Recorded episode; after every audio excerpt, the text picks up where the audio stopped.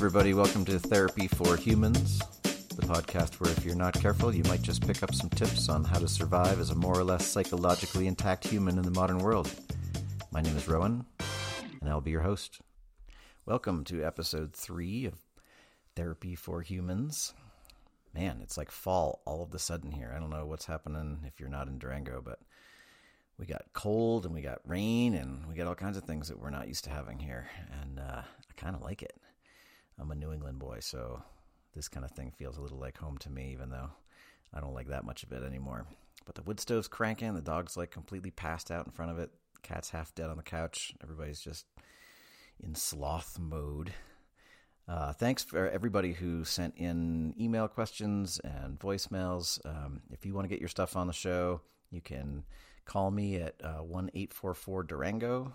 It's 844 387 2646 and that is a voicemail only line, so don't get nervous about calling that number and having somebody pick up that you have to talk to in person.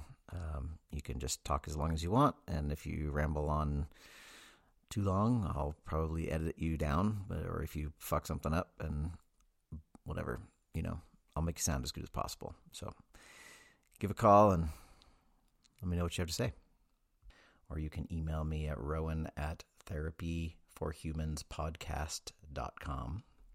So we're going to jump in with an email and an email from Jackie.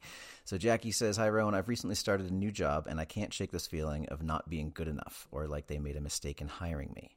I've been getting decent feedback from my supervisors, but it doesn't seem to matter. What should I do?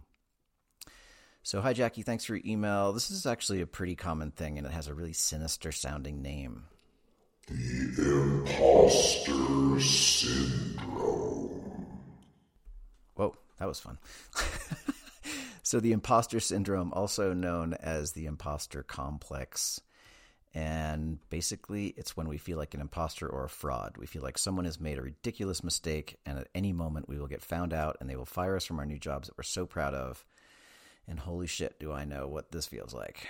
Uh, when I was first uh, when I was in grad school and I had an internship up at Fort Lewis College in the um, in the counseling center, and I was older than a lot of the other folks in the internship program, and so um, I don't know if that had anything to do with it or not, but I was the first one that they picked out of the group to start seeing clients, and I was terrified and absolutely convinced that they had no idea what they were doing, and how could you put me in a fucking room with somebody that needed help when I didn't know what the hell I was doing?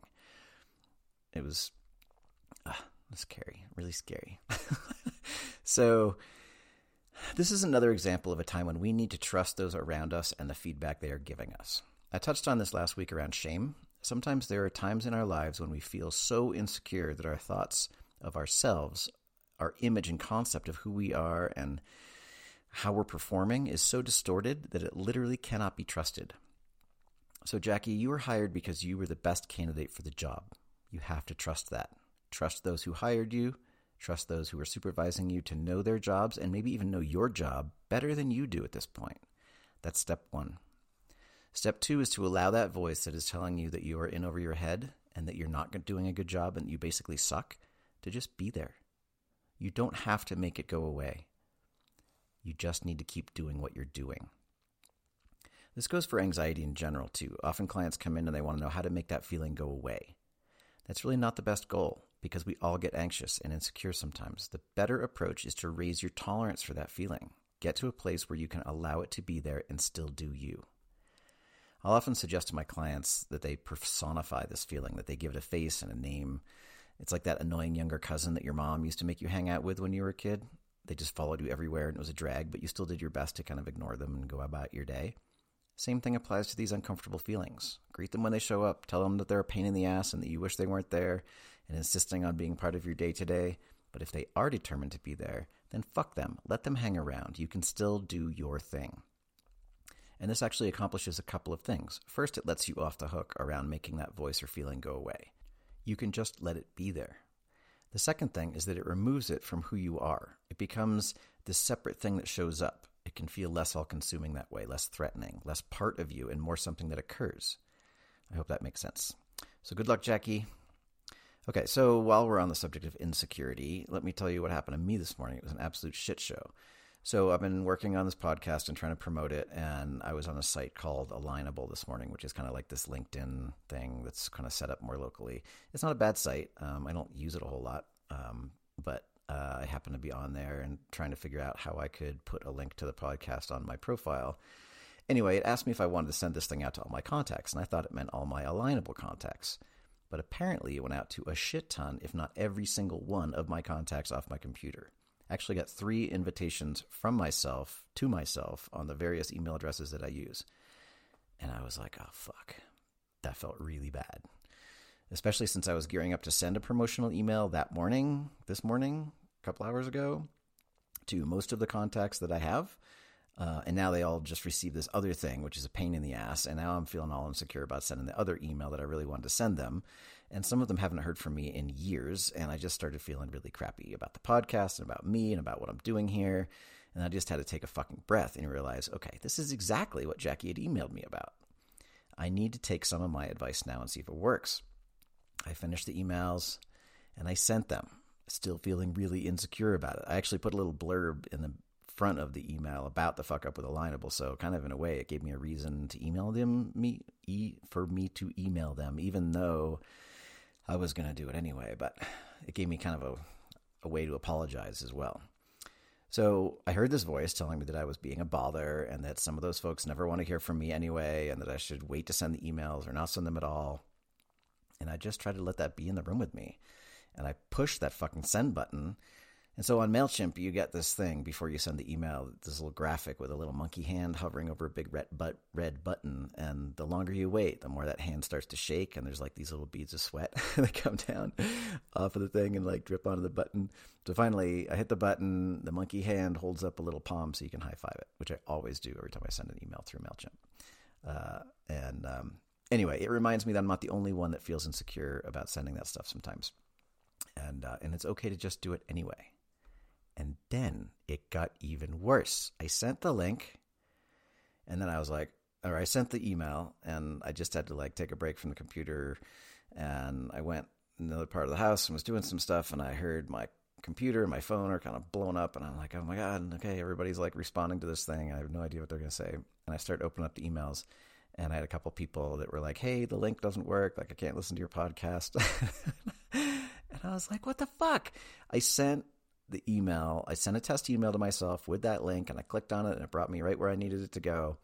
But I guess because I'm already on the site and it recognized me, it sent me to my podcast. But if anybody else clicked on it, it sent them to this page that tells them how to set up their own podcast, which is really cool, but not what I wanted. Okay, so then I had to send out another email telling them that I fucked up again and sending another link that works, but Oh my God. So we are just all so fallible. And if you start thinking that you're the only one, you're just so, so wrong about that. So, sixth grader busted for trying to deal pot and communicating to other kids about the potential repercussions of it long term since we don't have federal clearance for this yet.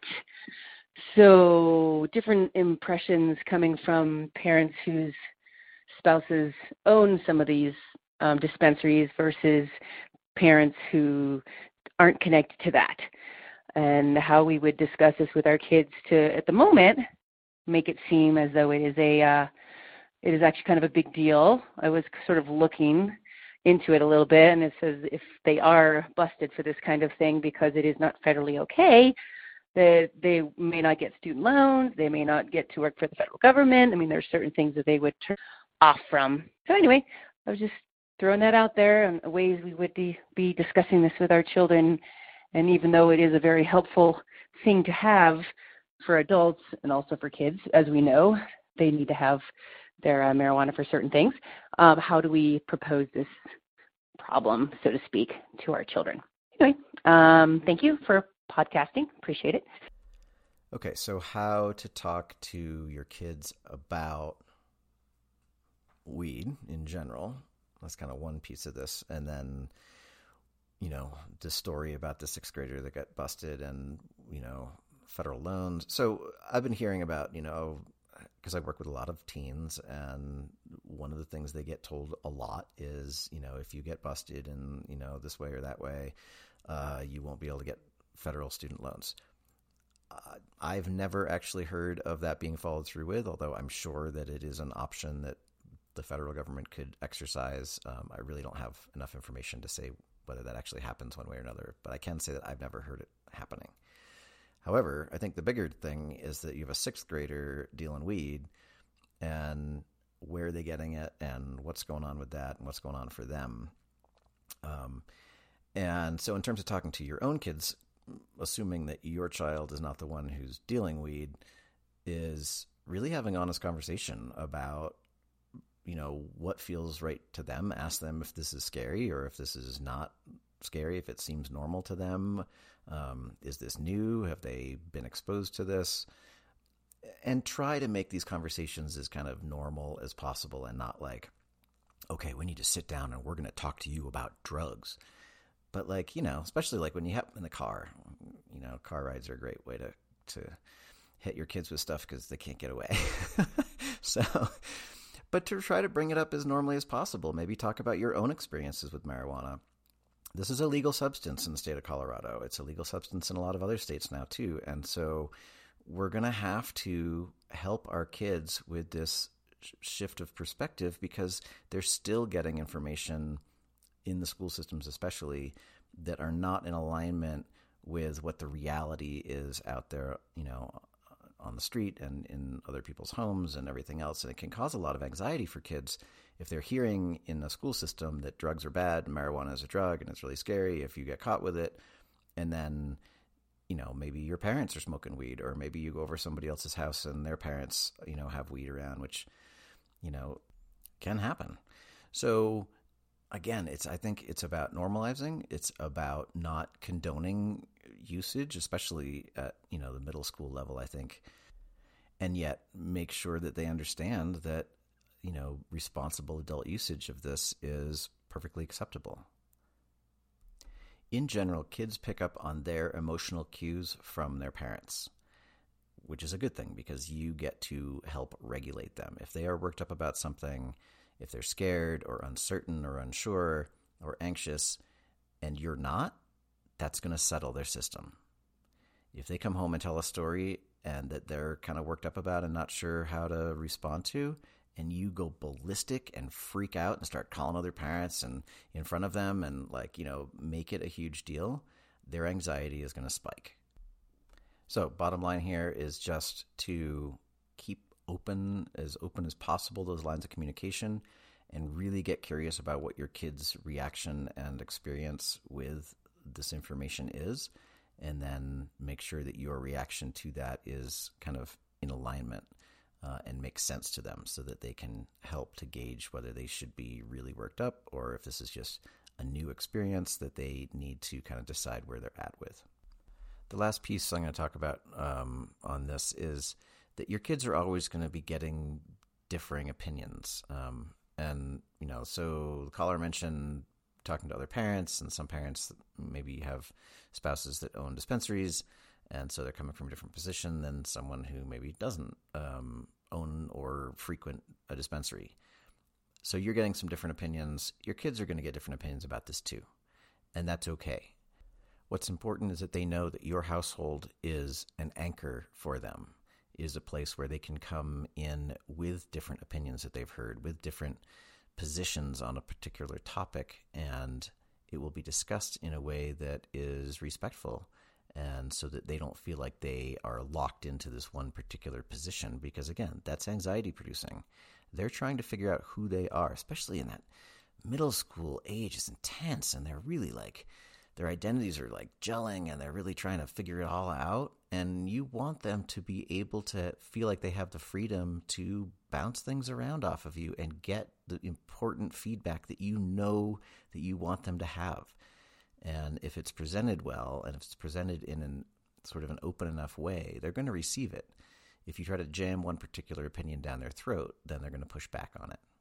So unless it's a you know an aspect of, of immediate safety try to let them unfold into their own place with it. And more often than not, they're going to align with you because you are the people that they trust and that they've always trusted. Okay, we got another email question, and this one is about social media. Um, and this person says, "Let's talk about social media. Um, that ho- always has me running around. How everyone only shares their good side. How to be real on social media and truly share with a purpose, not humble bragging." Okay, so this is a huge issue. We get on our phones, we see that everybody else is absolutely crushing life, and we feel worse and worse about ourselves. Facebook is not real. It's only what others want us to see. Do not be deceived. This can really do a number on those of us who tend towards low self esteem to begin with. Often in session, I call this judging your inside by someone else's outside. I don't remember where that came from. It was definitely up at Fort Lewis when I was up there, so maybe somebody up there came up with it, or maybe they read it somewhere else. But anyway, you know, we only see what others want us to see, whether it's on, on social media or, or in person. And then we compare that to everything that's going on inside us, and we're never going to measure up that way, ever. It's impossible because we're only seeing about others what they're allowing us to see. So we need to be really careful about making assumptions that that's actually what their lives really look like. You can also be a, a leader in this if you're brave enough to actually put out what your life really looks like. If you're if you can kind of scale back from the, you know, super happy super, you know, whatever, my life is awesome, look what I'm having for dinner kind of uh, posts that we see so much of, and put out there like, hey, I had a really bad day, um, and this is what happened. And the the problem I think with this is that we all have people on our feed that only seem to post those sort of poor me negative things and looking for sympathy stuff, which you know, on the one hand, you hope that they're getting what they're looking for in terms of support, but on the other hand, it can be really fucking annoying and just sort of like you don't want to deal with it. So, and most of us don't want to come off like that. And so, where do you actually find that clear, true line of this is what my life looks like? Yesterday was fantastic. Today kind of sucked, and this is why. And I'm not looking for you to fix that for me. I'm just letting you know that not every day looks like yesterday looked. And maybe we need to try to start shifting that kind of information that we put out and be brave enough to put it out there when we're having a bad day, but not in ways that are going to make other people feel responsible for our well being. Okay, and along in the same email, uh, there's another little piece which says um, actually checking in on your mental health. You don't have to have a problem to talk to someone. And if you do, it is nice to have someone to bounce life content off of. I really feel like so many people think it needs to be so messed up and broken before you start talking to someone. Yeah, I actually love this. So, yes, please do not wait until your life and your psychological well being are trashed before you decide it's time to go talk to a therapist. Sometimes therapy is more about getting feedback and having someone you can confide in. It's not always about severe mental illness, trauma, or disaster. So, don't put off that phone call if you feel like you need support or some some feedback that doesn't come with an agenda. Often it's hard to find someone in our lives that doesn't have their own agenda, even if it's well meaning, you know, even if it's, you know, your best friend who has always kind of had a funky feeling about your partner or whatever. And like, and anytime you have an issue with your partner, they're like quick to like throw them under the bus and say, I don't know why you're still with them. And why, you know, uh, a good therapist is going to listen to what you have to say and give you feedback based on that information, free of any of that other kind of social shit that we all have with the people in our lives that we care about. Well, thanks for joining me for another episode of Therapy for Humans. If you liked what you heard and you want to try me out in person, you're welcome to make an appointment with me. You can reach me at 970 903 3893 to set up an appointment. If you want to get your question or situation on the podcast, you can call 1 844 Durango. That's 1 844 387 2646. Or you can email me at rowan at therapyforhumanspodcast.com. So until next time, take care of yourself and take care of each other.